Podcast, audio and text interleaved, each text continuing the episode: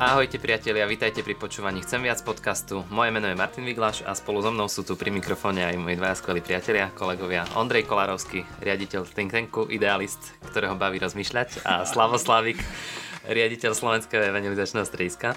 Ahoj Martin, čau. Čaute. Tak mi napadá, že nás tu všetkých počastoval, že sme riaditeľia. ty by si... A ty by si, aj ty, Martin je riaditeľ tohto podcastu.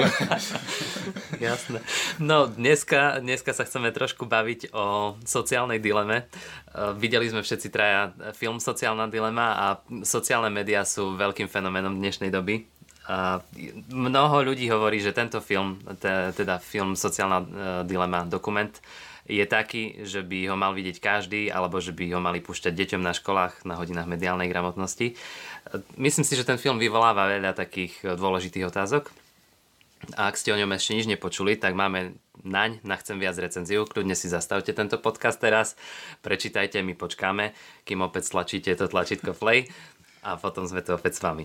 No, takže ja v skratkosti, keď ste to nechceli čítať, Social Dilemma je dokumentárny film založený na sérii rozhovorov s viacerými odborníkmi, ktorí pracovali na najvyšších pozíciách v spoločnostiach ako Google, Facebook, Pinterest, Instagram či Twitter ale sú tam aj rôzni iní odborníci, psychológovia, možno odborníci na ekonómiu, na závislosti a cieľom toho dokumentu asi ani nie je nejak, že moralizovať o tom, že koľko času človek trávi pred monitorom počítača alebo smartfónu, ale skôr tak zrozumiteľne ukázať všetkým, ako tieto mechanizmy fungujú a či alebo či to môže byť problém, alebo či to nie je problém, alebo či to je problém a prečo nás tak láka byť proste nalepený na tých monitoroch.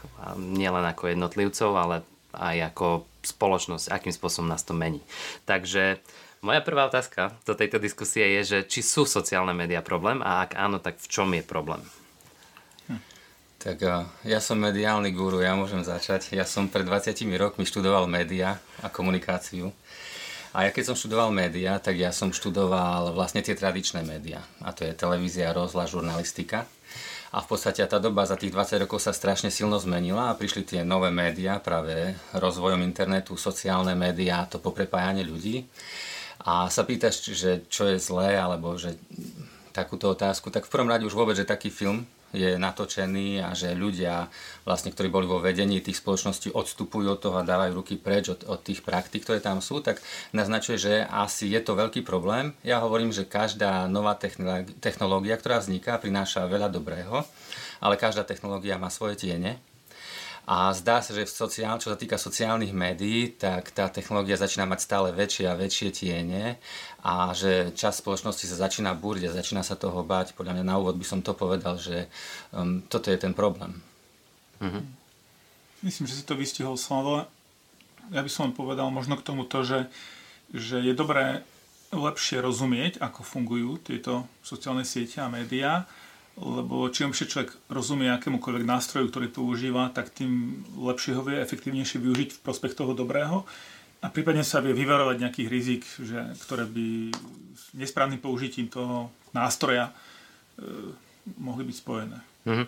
Áno, ono v minulosti, keď, keď si povedal o tých tieňoch, tak možno, možno by sme sa mohli baviť trošku o tom, že čo sú čo sú tie tiene tých sociálnych médií. V minulosti napríklad ja si pamätám ešte, že sa riešila otázka na Facebooku, že, že Facebook nie je dobrý práve kvôli tomu, že sa tam každý snaží vyzerať čo najlepšie a že to nie je realita, ale proste, že to je nejaký iba ten najkrajší a najlepší výsek z e, môjho života.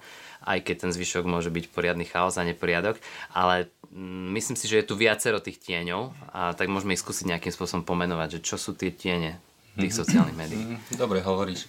Ja možno by som použil taký obsah, že uh, kým ten svet tradičných médií bol taký podľa mňa, že človek pred 20 rokmi bol ako keby na ceste. Niekam človek kráčal, niekam smeroval a z boku, z jednej strany na ňo ako keby tlačili médiá, rozprávali niečo. Ale ten človek bol na ceste a tie médiá niečo hovorili z boku a ten človek to mohol brať, nemusel to brať, ale niekam kráčal.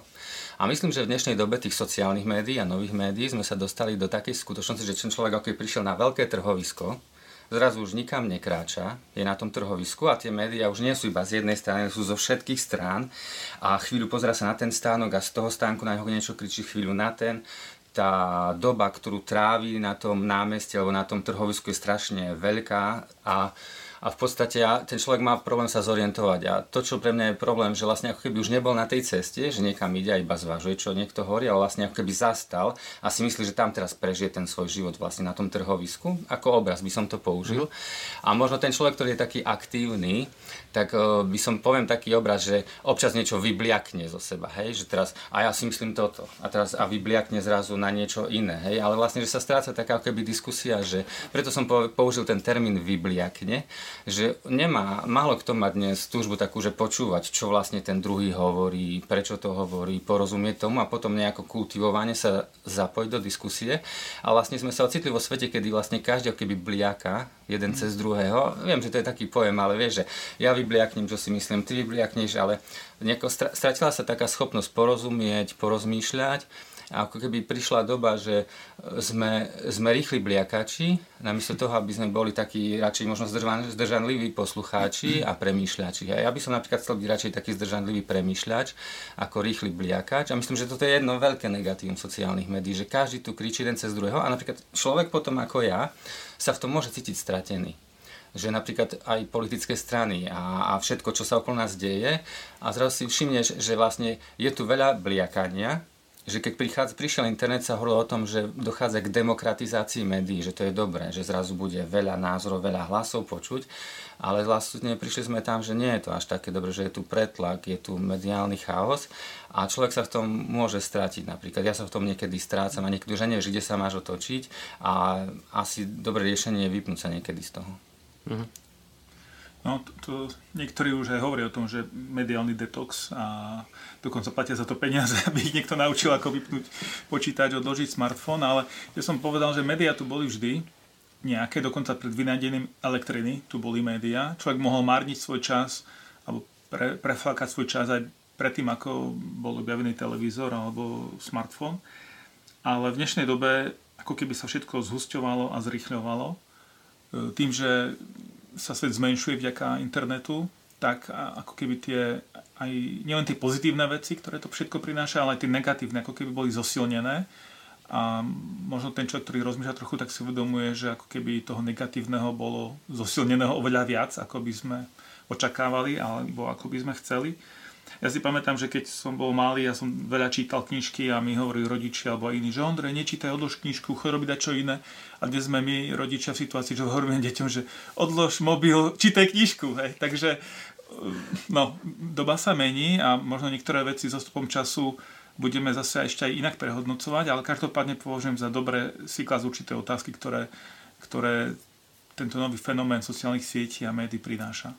No ono, keď, e, keď ste rozprávali obidvaja vlastne o, aj, aj o sociálnych sieťach, akože o, o tom, ty si Slavo použil ten obraz, to trhovisko a že, že, sa tam, že sa tam doslova bliaka, tak potom možno je tá otázka, a aj v tom filme to trošku zaznelo, že či uh, k takejto kultúre spoločnosti prispieli tie sociálne siete, alebo že či proste len oni nejakým spôsobom to zvýrazňujú, lebo no, aj, aj my sme sa už o tom viackrát v minulosti bavili, o, že, že sociálne siete s nami robia takú tú, z nás, urobia, nás uzavrú do takej sociálnej bubliny, alebo ako to nazvať, lebo to aj spomínajú to aj odborníci jednoducho, že keď prídeš na, ja neviem, na stránku nejakého denníka alebo čo, tak ten obsah, ktorý tam vidíš, vidíš taký istý ako všetci ostatní užívateľia, ktorí v tom čase prídu na tú stránku, pokiaľ tam nie je nejaké AB testovanie a tak ďalej. Hej. Ale keď prídeš na, na, svoju, na svoju stenu, eh, či na Facebooku alebo na Instagrame, tak každý jeden človek tú stenu má unikátnu. Hmm. A to, čo vlastne sociálne médiá robia, a čo aspoň mne sa zdá, že to môže byť problém, je, že, že oni, oni mi to, ten algoritmus nejakým spôsobom definuje tú stenu podľa nejakých pravidel, ktoré oni nastavili tak, aspoň aj z toho filmu som tomu tak vyrozumel, že vlastne chcú, aby som na, tom, na, tom, na tej sociálnej sieti strávil čo najviac času a aby som urobil čo najviac interakcií. No a jasné, že keď kliknem na nejaký príspevok, že sa mi páči, tak sa mi začne zobrazovať viacej takých príspevkov. Ja, ako je úplne jednoduchý príklad, ja neviem, že e, zaujímajú ma auta a niekto bude dávať viacej príspevkov o, príspevkoch o autách, tak ja tu budem klikať, že sa mi to páči a sa mi takýchto príspevkov bude zobrazovať viacej a niekto iný dáva príspevky s malými deťmi a tak ďalej a dajme tomu, mňa to nezaujíma, nebudem na to klikať, to sa mi zobrazovať nebude. Hmm. No ale to zrazu ma uzatvára do nejakej skupiny ľudí, že ja si myslím, že zrazu všetci majú len radi auta, lebo všetci len riešia auta, lebo len toto sa mi zobrazuje. A kým sa bavíme o autách a o, a o iných veciach, o, o koničkoch, sa mi zdá, že to až taký problém nemusí byť. Ako náhle sa začne baviť o názoroch, o presvedčeniach, tam podľa mňa to už nejaký problém môže byť. A ja som nad tým rozmýšľal aj tak, že, že ono nás to môže aj v reálnom svete posúvať do, Eh, do takých eh, zvláštnych situácií, lebo keď sa tu nabavíme a komunikujeme a, a eh, niekto proste so mnou nesúhlasíš, tak mi to povieš a ja sa, ne, ja sa nezdvihnem, neodídem, ale bavíme sa o tom a proste nejakým spôsobom sa okresávame svoje názory. Ale na Facebooku to takto nefunguje. Ja už tam zrazu mám iba názory, s ktorými súhlasím a tie, s ktorými nesúhlasím, sú mimo. Mm-hmm. A podľa mňa to môže byť problém a môže to byť problém aj potom v našej ďalšej komunikácii. My nevieme zrazu nesúhlasiť so sebou a práve tam sa dostávame k tomu, že začneme po sebe iba bliakať, prestávame komunikovať takým spôsobom, ako to bolo niekedy. Aj, ja s tým súhlasím, čo hovoríš a ty si sa aj spýtal tú otázku, že či, či to sociálne médiá s nami spravili. Mm-hmm. Ja si myslím, že oni, oni iba zosilnili tie negatívne stránky v nás a my sme zabudli sa kontrolovať že vlastne to je tá túžba po uznaní, túžba po tom byť videný, e, túžba proste ukázať sa, hej.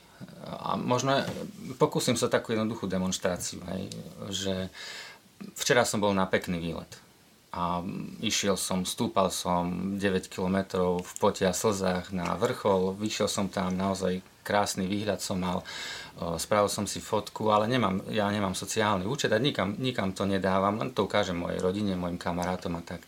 Ale keby som mal nejaký sociálny účet, tak teraz dám tú fotku tam, hej. A teraz predstavme si, že dostanem 200-300 lajkov na to, hej.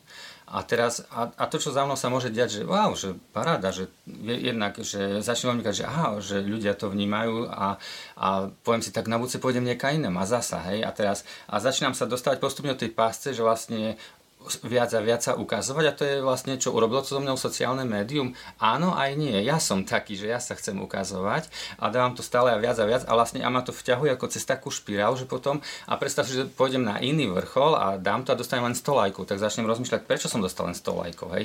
Tak možno sa musím lepšie sfotiť, alebo lepšiu kameru si kúpiť, alebo čo a tak zasa a teraz a zrazu a, a postupne sa mi môže stať, že už ne, nerobím si turistiku alebo nechodím na výlety kvôli tomu, že ja mám z toho rádu, že som v prírode, že si rozmýšľam o živote, ale že naháňam to, aby ľudia to videli, aby mi dali lajky a keď mám menej lajkov, prečo ich mám menej a analizujem to a rozmýšľam a, a myslím, že takto postupne zo mňa vyťahne toto zlé, že napokon a, a mnohým ľuďom sa mi zdá, že sa stalo, že nežijú svoj život, Vieš, že nejdeš na tie výlety alebo s rodinou tam, kde by si naozaj išiel, ideš tam, lebo tam bude dobrá fotka. Aha, toto, toto uverejníme, toto ukážeme. A si myslím, že toto je strašne zlé, to je smutné, hej, že ľudia vlastne nežijú svoj život, ale žijú si život preto, aby sa ukázali. Ale toto, toto nie, že sociálne médiá s nami spravili. My sme takí, len sme sa prestali v tom kontrolovať, že niekedy bola cnosť asi pokora, nie? A taká, že taký byť, skôr, skôr hovorili sme ľuďom, buď pokorný a dnes ako keby sa hovorilo, že no veď ukáž sa, predaj sa, ukáž, aký máš skvelý život. A si myslím, že toto je fail.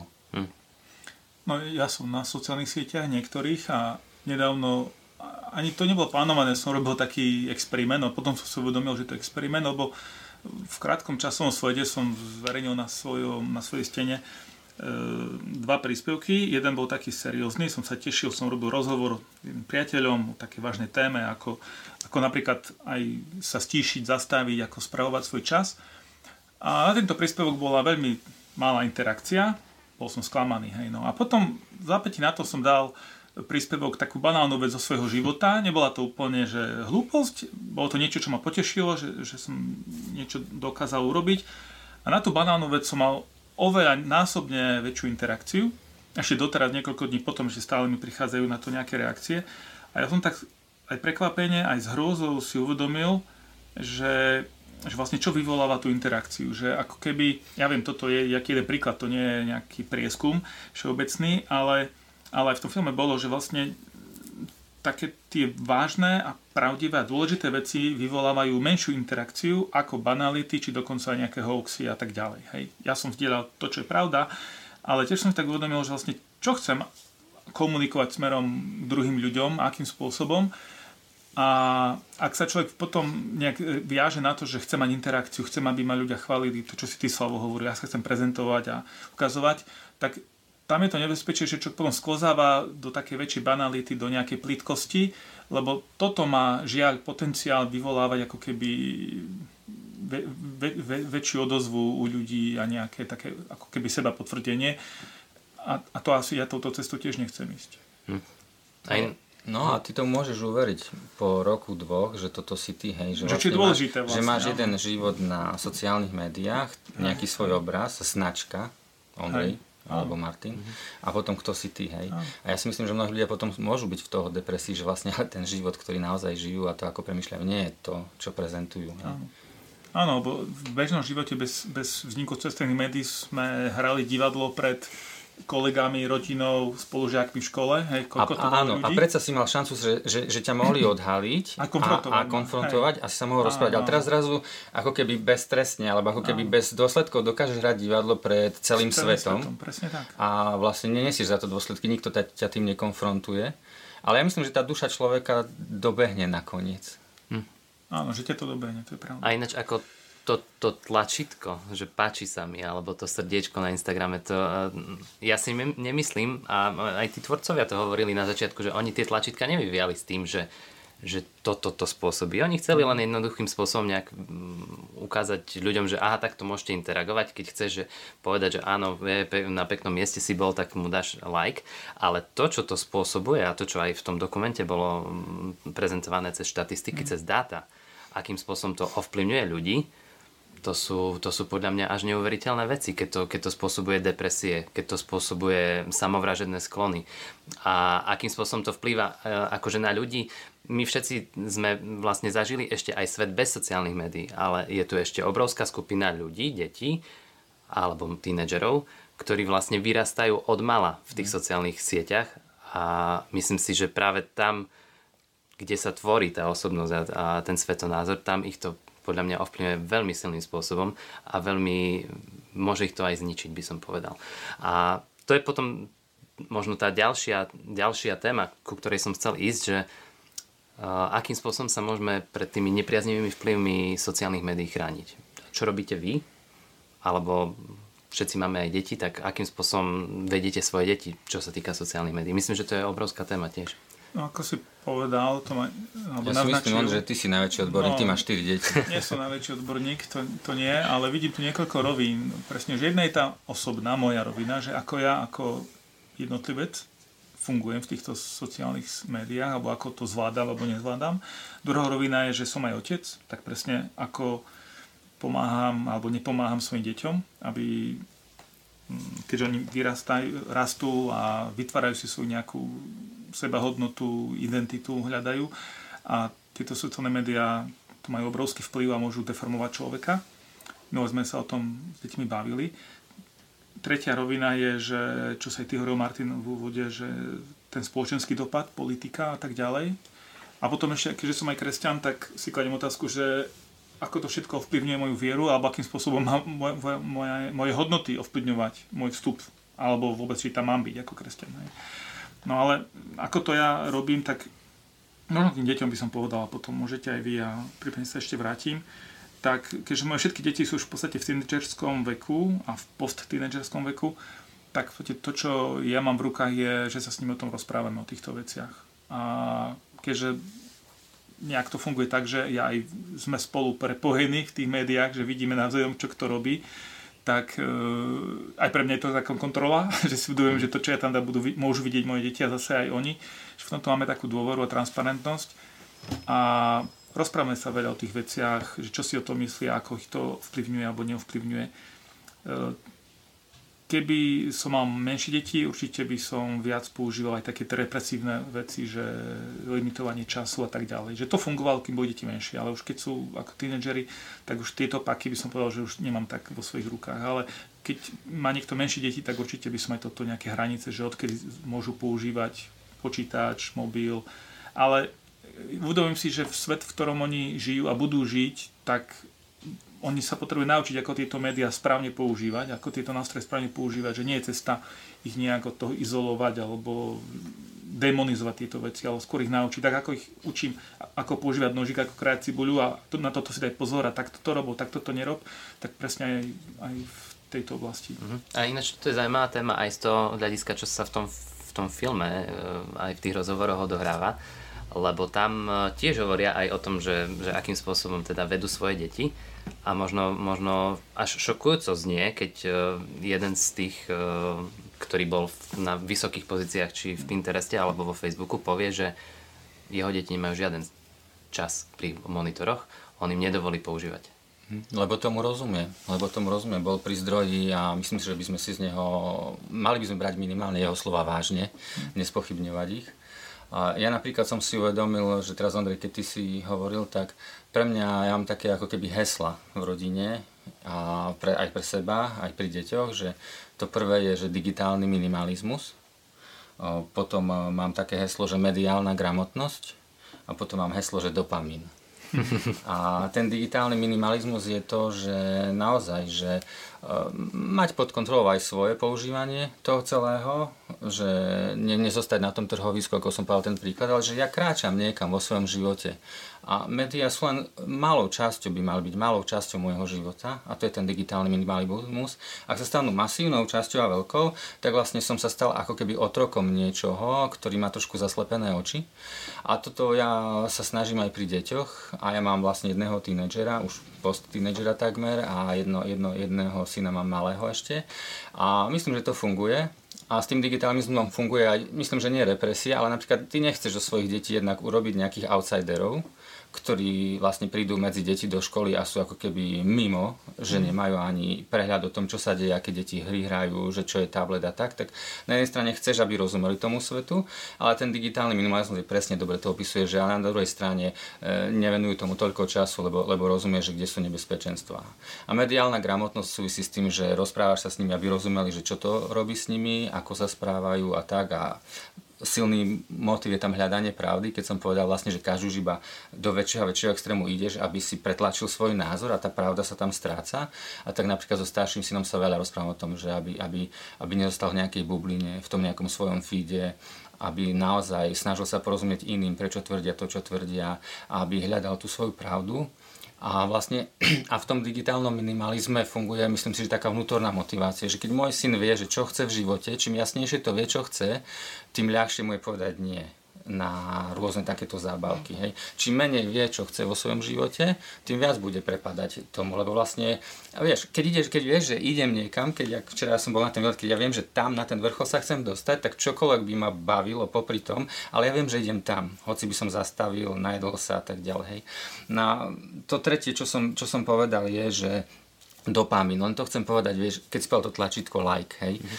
že na jednej strane to znie tak nevinne, že chce len ľudia, aby interagovali, na druhej strane tieto spoločnosti investujú kopec práchov ako kasína vo Vegas do toho, aby, že ako udržíme ľudí čo najdlhšie na našej platforme. Hej. Proste za tým je neuroveda oni vedia, že, že proste keď, keď budú produkovať dopamín, keď ja dostanem nejakú nečakanú, nečakané ocenenie, tak zasa prídem, zasa prídem, vytvárajú vo mne nejaké očakávania, sklamania a radosti.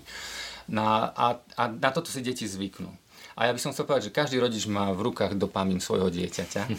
že vlastne, že ja si hovorím, Slavo, ty vytváraj dopamín, že aby, aby tvoj syn, jeden aj druhý, nenašli len tú radosť a potešenie a ten dopamín na sociálnych médiách, ale keď, keď im povieš, že digitálny minimalizmus a keď im povieš, že vypnite to, tak nie, že ich necháš nudiť sa.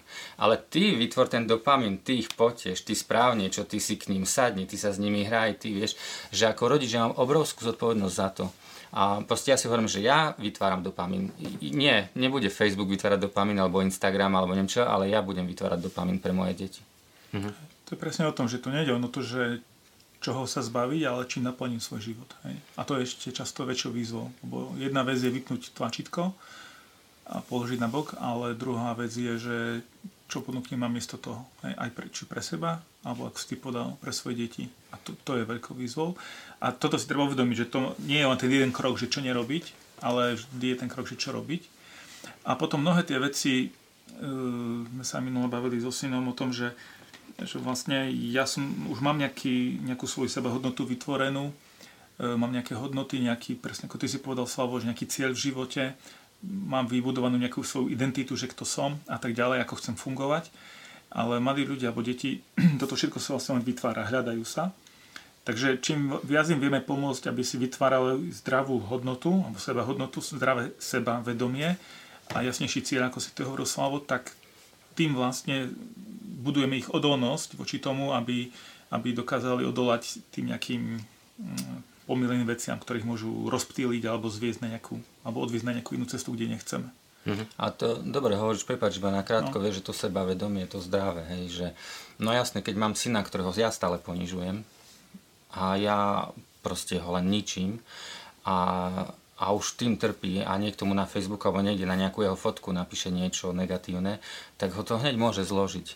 Ale keď ten, ten syn alebo to dieťa je milované, vie, že má hodnotu, že ja ako rodič a rodina mu ju dávame, tak oveľa ťažšie prepadne nejakej frustrácii alebo niečomu takému, že niekto iný ho dá dole, ako keby, lebo vie, kto je a vie, že je milovaný. Hej.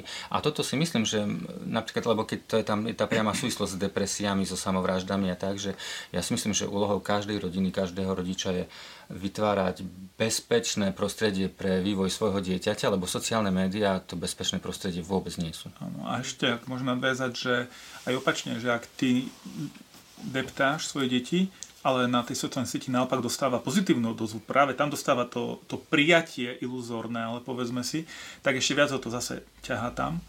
A druhá vec, ktorú som si nedávno uvedomil, že, že síce tie sociálne siete ti môžu priniesť ten, ako keby ten pozitívny zážitok tých lajkov, toho nejakého potvrdenia, hoci je to iluzórne do veľkej miery, ale nedokážu ti poskytnúť pomocnú ruku v kríze. Hej že síce teraz už vymyslel, myslím, Facebook to tlačítko, že cítim s tebou, alebo nie, nie presne ako sa volá, ale dobre, niekto zdieľa nejakú tragickú úlohu, teda situáciu zo života a ja stlačím to tlačítko, že cítim s tebou. Ale čo reálne som pomohol tomu človeku? No vôbec nie. Hej? Že vlastne to je niečo podobné, idem po ulici, mám pekný sveter a povie, o, máš dobrý sveter, no fajn. Ale pôjdem za tým človekom, keď budem sa trápiť s nejakým problémom svojím. Že darmo mi 100 ľudí pochváli sveter, to nie je to isté ako človek, za ktorý môžem prísť a povedať, vieš, mám takýto problém so sebou, v manželstve, s deťmi, v práci a tak ďalej.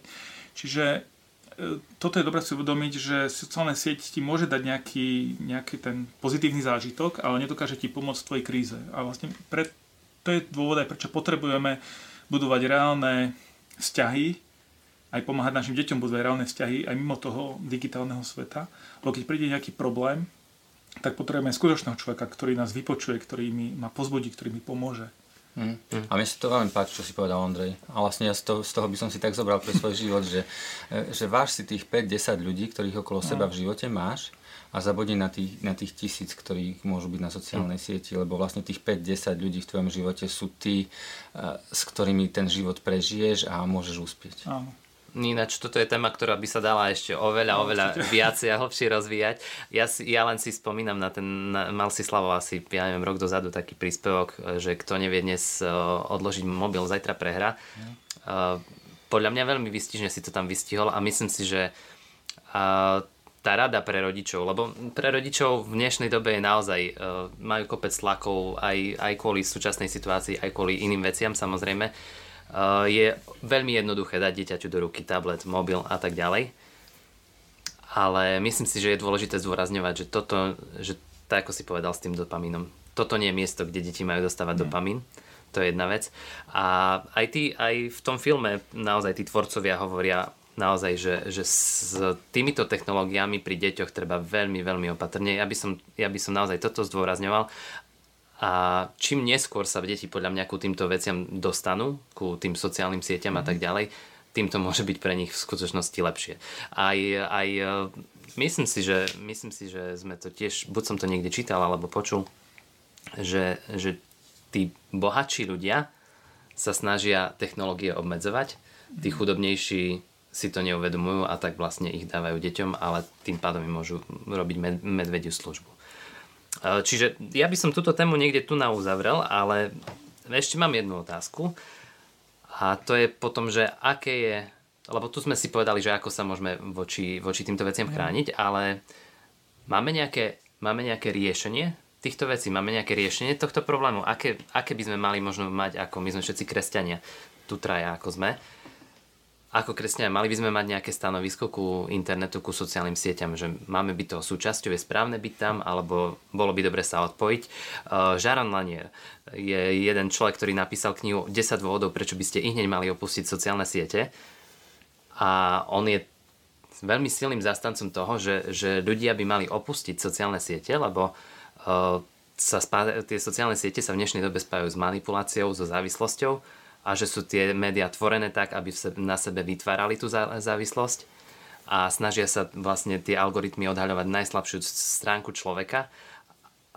A jeho hlavnou tézou teda, že prečo by sme nemali byť na sociálnych sieťach je to, že, že on to prirovná ku takému stavu opitosti. A na to, aby sme sa mo- mohla o tejto problematike viesť nejaká zmysluplná diskusia, tu musí byť aj skupina ľudí, ktorá nie je na tých sociálnych sieťach a tým pádom nazvime to, že je stále triezva. Lebo ak budú všetci na sociálnych sieťach, to je potom ako keby sme chceli viesť diskusiu všetci opity. Čo si o tom myslíte? Teda? Tiež veľká téma, tiež dobré otázky, veľmi dobré otázky. Spomenul si toho Žarona Laniera. Ja by som k tomu len povedal toľko, že on nie je len tak hoci kto. Ak si dobre pamätám, on je otec virtuálnej reality áno, áno, a je. on je osobnosť v Silicon Valley. Čiže to nie je tiež nejaký iba človek, nejaký aktivista, niek- a bežný človek ako ja, hej, že, že môžem ja hovoriť ľuďom e, to, ale že je skvelé, že my sa o tom rozprávame, ale sú ľudia, ktorí do toho oveľa viac vidia, majú väčšie IQ ako ja a, a proste vidia, vidia to nebezpečenstvo. A ja si myslím, že ten problém sociálnych médií hlavne je v tom, že vieš, oni sú zadarmo, hm. ale oni nie sú zadarmo. To je ten problém, že my si myslíme, že oni sú zadarmo. Google je zadarmo, Facebook je zadarmo, Instagram je zadarmo, ale on nie je zadarmo. A tá pointa v tom je to, že ak, ak, ti, ak, ak, ak tam nie je nejaký produkt, tak si musím rozumieť, že ty si ten produkt. Hej. A problém toho je, že vlastne moja pozornosť, to, že ja som tam, ja som predávaný, predávaný spoločnosťam ako objekt reklamy že to je jedna vec a si myslím, že nič sa nezmení, nezmení kým sa nezmení ten business model, akým spôsobom Facebook a Google zarábajú peniaze. Hej? Lebo vlastne, keby to bola platená platforma, tak by to bolo ako fair enough, hej, proste ja si za niečo platím, dostávam nejakú službu, ale keďže je to zadarmo, tak vlastne ja som tá služba, ktorá je predávaná iným, bez toho, aby som vedel, alebo ja kliknem OK na všetko to, čo, čo vlastne by som nikdy nedovolil, nedovolil by som nikomu, aby kúkal na mňa 24 hodín denne a, a a vieš, keď som povedal tie tradičné médiá, niekedy to bolo tak, že v 20 30 rokoch, 40 keď prišli prvé tie tradičné médiá, vieš, tak boli naozaj také výskumy, že ľudí posadili 30-40 ľudí pred obrazovku a cez kamery ich snímali, ako reagujú na nejaký seriál alebo niečo, hej. A teraz toto nemusia robiť, vieš, teraz, teraz my sme stále, stále sme snímali na, naša nálada, naše všetko a, a keby ti niekto povedal, že buď, buď v takom pokuse, by si povedal, že nie, nie, nechcem byť v takom pokuse, ale my sme všetci v takom pokuse. Keď máš telefón, tak si. No a a, a vrátim sa k tomu, že nič sa nezmení podľa mňa, kým sa nezmení ten model, ako zarábajú peniaze. Ak sa zmení ten model, buď, buď, tie platform, buď ľudia opustia tie platformy, ja si myslím, že by bolo dobre ich opustiť a ísť na platformy, kde, kde je akože dobre, je to platené, ale je to fair enough, že nie som, nie som klamaný ako keby. Um, alebo, alebo vzniknú proste nejaké nové, nové platformy, nové, nové technológie, ale ja ne, nevidím cestu, alebo chcel by som byť naivný, hej, že ľudia si to uvedomia a opustia to. Ale asi nie. Asi, asi nie. A, asi, asi ten najsilnejší motiv budú peniaze. A ak napríklad Facebook začínajú, začnú opúšťať investory kvôli tomu, čo sa spúšťa, aká vlna, tak vtedy možno k niečomu dojde. Ale fakt som zvedavý, čo sa bude diať. Hej. Ale bojím sa, že väčšina ľudí bude, hej, ako si ty povedal, že jednoducho kráčať ďalej, a však mne to nevadí, však v pohode. Veď teraz ľudí nevieš presvedčiť ohľadne očkovania a rúšok. Hm. Čo, je, čo je viditeľné. Ako ich presvedčiť ohľadne takýchto vecí. Hm. A ja by som ešte možno k tomu povedal takú vec, že ako tie veci sú, sú desivé. Ten, keď som pozeral ten film Social Dilemma, tak, tak e, ako nebolo to príjemné pozeranie, keď sa človek uvedomí, že že čo všetko sa deje v pozadí vlastne. A keď sme sa o tom doma rozprávali, tak také slovo padlo, že, že, regulácie. Myslím, že aj v závere toho filmu to bolo. Mm. A ja nemám toto slovo veľmi rád. Ani ja ale... ho nemám rád. Ja, ja, ja, ja, ja sa bojím aj toho slova. Sa bojím. ale potom sme tak rozprávali, že vlastne v, vo všetkých oblastiach života chceme ako spoločnosť nejak zmysluplne a férovo, spravodlivo fungovať aby bola nejaká spravodlivá súťaž. Musí to nie, nejak, sú, zákony sú na to, že to nekontrolujú a, a majú, mal by štát zabezpečiť nejakú ferovú súťaž a právia každého a tak ďalej. A keď sú rozprávky, alebo teda neviem, ja už nepozeráme rozprávky v televízii, ale boli kedysi, neviem, či to je teraz, že nejaká hviezdička alebo nejaké varovanie, že tento program nie je vhodný pre deti, alebo toto je pre deti. A vlastne v tomto digitálnom svete neexistujú takéto regulácie žiadne. Takže to je možno taká otázka, ale ja, ja nemám odpoveď, ako by, ako by to malo byť regulované, lebo zase druhá strana je otázka slobody slova a, a, a tak ďalej, že asi ten gobik by nemali mať tie samotné spoločnosti, ale, ale štát nejakými zákonmi. To sa možno pomaly deje, aspoň diskusia o tom začína. Takže to je tá možno spoločenská rovina, že keď fungujú regulácie vo všetkých iných oblastiach nášho života, nejaké rozumné, a vždy je to otázka aj diskusie a nejakých volieb, hlasovania, tak asi minimálne diskusia v tejto oblasti by mala zaznieť. No a potom v tej osobnej rovine samozrejme, tak čo môžem robiť ja, že ja si kontrolujem svoj čas, a, a tá otázka, podľa mňa nie je taká černobiela, že, že povedzme ako kresťan, alebo či, či, buď áno, alebo nie. Hej. Ako tie argumenty sú, sú dobré, ktoré... Aj tak mal by Ježiš Instagramový alebo Facebookový účet. No, ja mám, na to, to som zvedavý. No, ja mám na to veľmi jednoduchú odpoveď, že Ježiš nie a poštol Pavel áno. no, skús to rozbiť. Ale celkom dobre si z toho vyšiel. No, pán Ježiš nenapísal knihu. Jedna vec, ktorú máme zaznamenané, napísal, bolo niečo do piesku, čo bolo hmm. veľmi... To bol Snapchat. A nikto nevie, a nikto nevie, čo to bolo. Snapchat, to bol Snapchat. Ale Apoštol Pavel písal a tak ďalej. Hej. Takže podľa mňa odpoveď je v tom, že sú ľudia, pre ktorých podľa mňa naozaj je lepšie, aby neboli na tých sociálnych sieťach, tak ako je pre niektorých ľudí lepšie, aby vôbec nepili alkohol, ale to neznamená, že, že nemôžem, že musím byť abstinentom, čo týka alkoholu alebo mnohých iných vecí. Pre niekoho je lepšie byť nikdy nesadol za volant, ohrozuje seba aj druhých ľudí, ale väčšina ľudia, mnohí ľudia môžu sedieť za volantom v rámci istých, istých pravidel. Takže pre mňa toto platí aj v tejto oblasti, že pokiaľ to viem použiť ako rozumný nástroj, tak prečo nie? Naopak je to možno aj povinnosť, aby som aj tam vydal svedectvo o dobrých hodnotách ako kresťan, aby tam nezaznievali len tie to bliekanie, ako si ty hovoril na tom trhovisku, aby tam zaznieval aj nejaký rozumný hlas. Myslím si skromne, hej, že môj hlas môže niekedy zaznieť aj rozumne, ale na druhej strane, ak to človek nezvládá alebo vidí tu rizika, tak možno je lepšie do toho neísť, alebo z toho odísť naozaj. Keď si sa spýtal, že či Ježiš by bol na Facebooku, uh, ja by som vehementne tvrdil, že nie. A, ale ja by som povedal, že preto, že jednak dobrý argument je aj to, že on nikdy nič nenapísal a tak, že on by nepostoval. Ale že vlastne Ježiš by... Iní by to robili okolo neho. Hej, hej, ale áno, iní okolo neho by to robili. Vy sa s ním fotili a superstar ale vlastne, lebo ty si to trochu naznačil, že myslím si, že Ježiš nikdy nebol, ani by ne, nebol aj teraz v tejto dobe v područí nejakých technologických spoločností, ktoré ho môžu vypnúť.